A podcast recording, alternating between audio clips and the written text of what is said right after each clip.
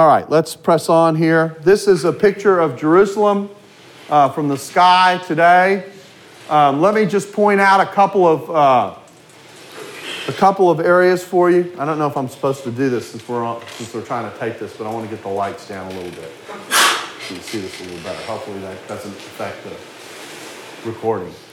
Um, obviously, this is the Temple Mount. This is now uh, the Dome of the Rock. Of course, that's the location traditionally of the Second Temple. Uh, this this upper area on the mount has been ex- was expanded under Herod in significant kinds of ways. But basically, in the period that we're talking about, from Babylon, from the Babylonian period into, into uh, Jesus' time, the Second Temple period, the bulk of the city was located in, oh, I don't have a clicker, um, in a region that runs this way. This area right here was known as the Old City of David.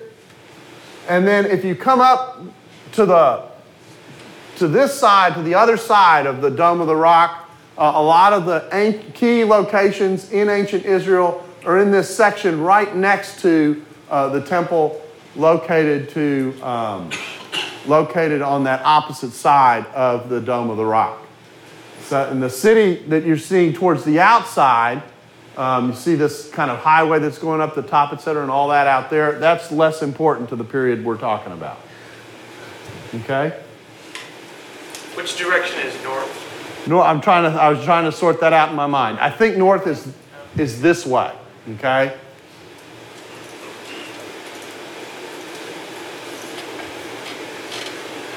Okay, this is a, this is a look. In, in Jerusalem, there's a model of the ancient city of Jerusalem uh, in, the, in the Second Temple period, particularly in the time of the first century.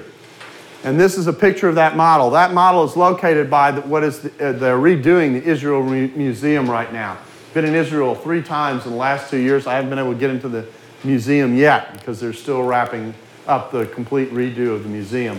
But they moved this model, which was located somewhere else, to uh, by this collection. The Dead Sea Scroll uh, Museum is in the same location. And uh, this is a look at the city of David looking towards, and yes, and let's go back because I'm determined my directions now.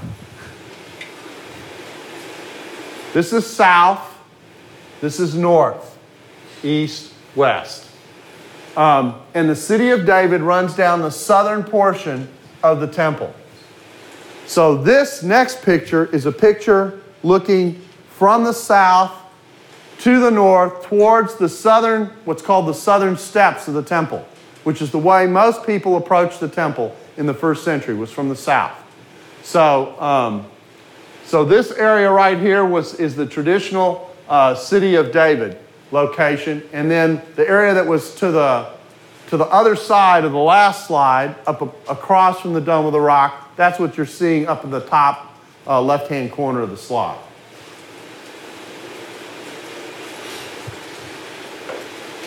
Now, let's talk a little bit about political history.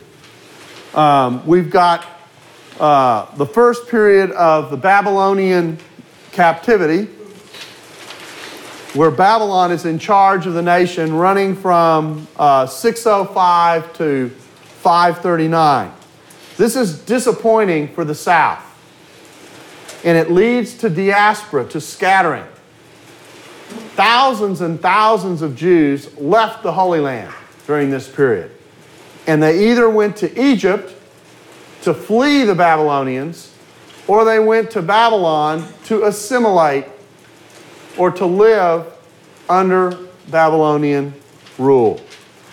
Uh, the Babylonians defeat Assyria in 612. They defeat Is, uh, Egypt in 605 at Carchemish.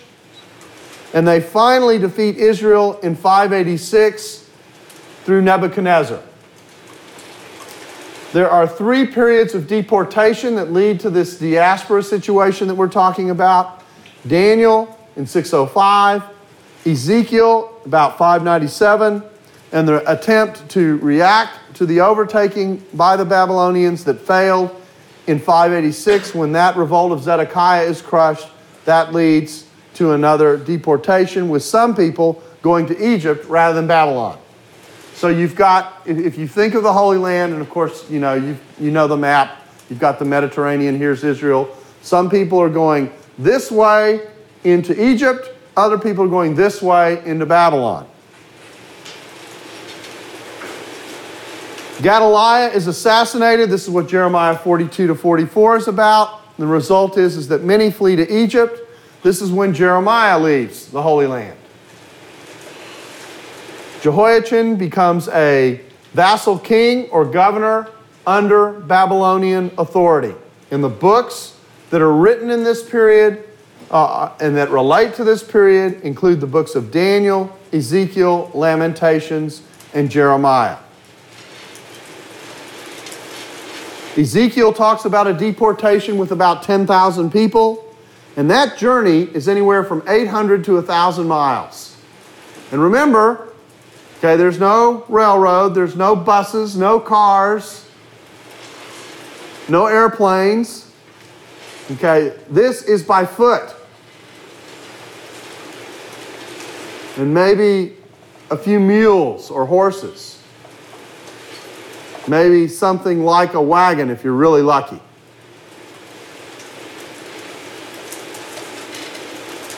The result of this was the emergence of a forced enculturation. The Babylonians wanted you to assimilate to their culture. And, in effect, a political emasculation.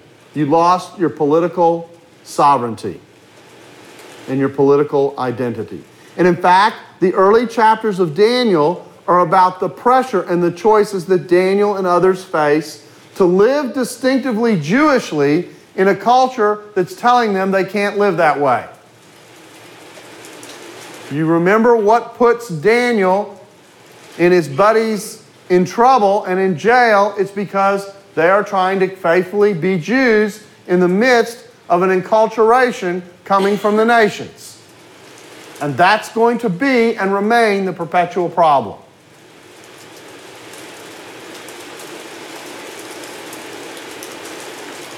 What we see in these books is a conscious effort to hold on to Jewish identity. Something that stands a little bit in contrast to Israel to the north, which tended to assimilate. And this is why people in the south of Israel disliked the Samaritans because they felt like the Samaritans were assimilators and were unfaithful to the law, including their multiple cult locations, etc., before we even get to the other nations coming into the north. What happens in other portions of this period is a reorganization around the law. You've lost to some degree your theocracy, you've lost your political structure but you can still, still be socially structured around the law. And so that's where the Jewish identity went. The central feature of national identity became your ethnic and religious practices that marked you out as distinct. And remember that during some of this period after the Babylonian captivity, there is no temple. There is no central sacrifice area for these religious practices. So these other practices are going to be what makes you distinct.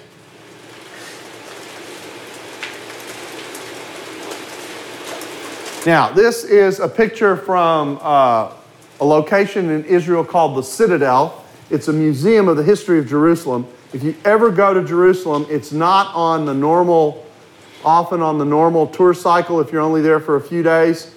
But if you can make an effort to get there, it's worth it. It's a terrific museum of the history of Israel, seen through the history of the city of Jerusalem. Anyway, one of these displays, when you're going to see these pictures, you're going to see Arabic and, uh, and Hebrew as well as English. Anyway, this is, a, this is a slide that depicts the movement towards Babylon and then the return back under Ezra and Nehemiah. Just so you have a sense of kind of uh, where we're located on a map. Of course, Israel's right here, Jerusalem's right here. Why did they go up and over like that? Why not just straight across? Had to do with the topography.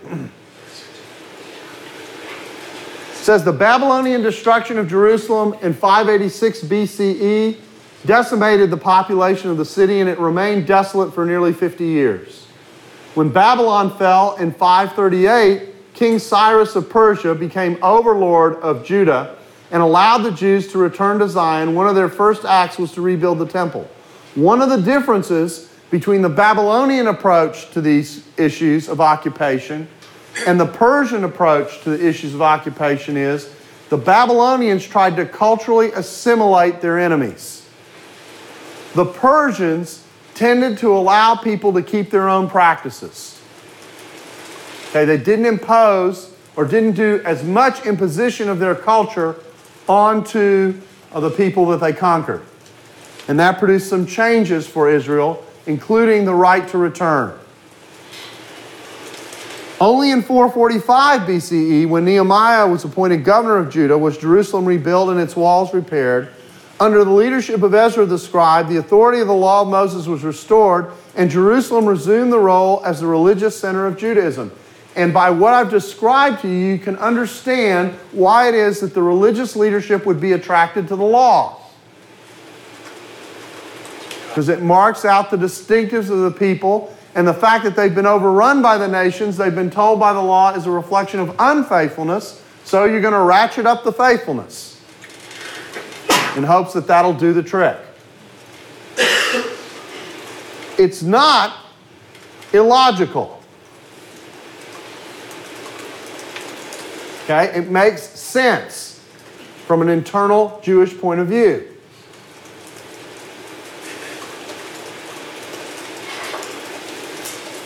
Cyrus in 539 represents the arrival of Persian authority. The first return happens in 538 and 537. Here we're dealing with the biblical books of Ezra 1 to 6. Key figures are people like Zerubbabel, Joshua, Haggai, and Zechariah. The reason you have so much messianic like hope in this period is because these are bright days compared to the dark days of the Babylonian captivity.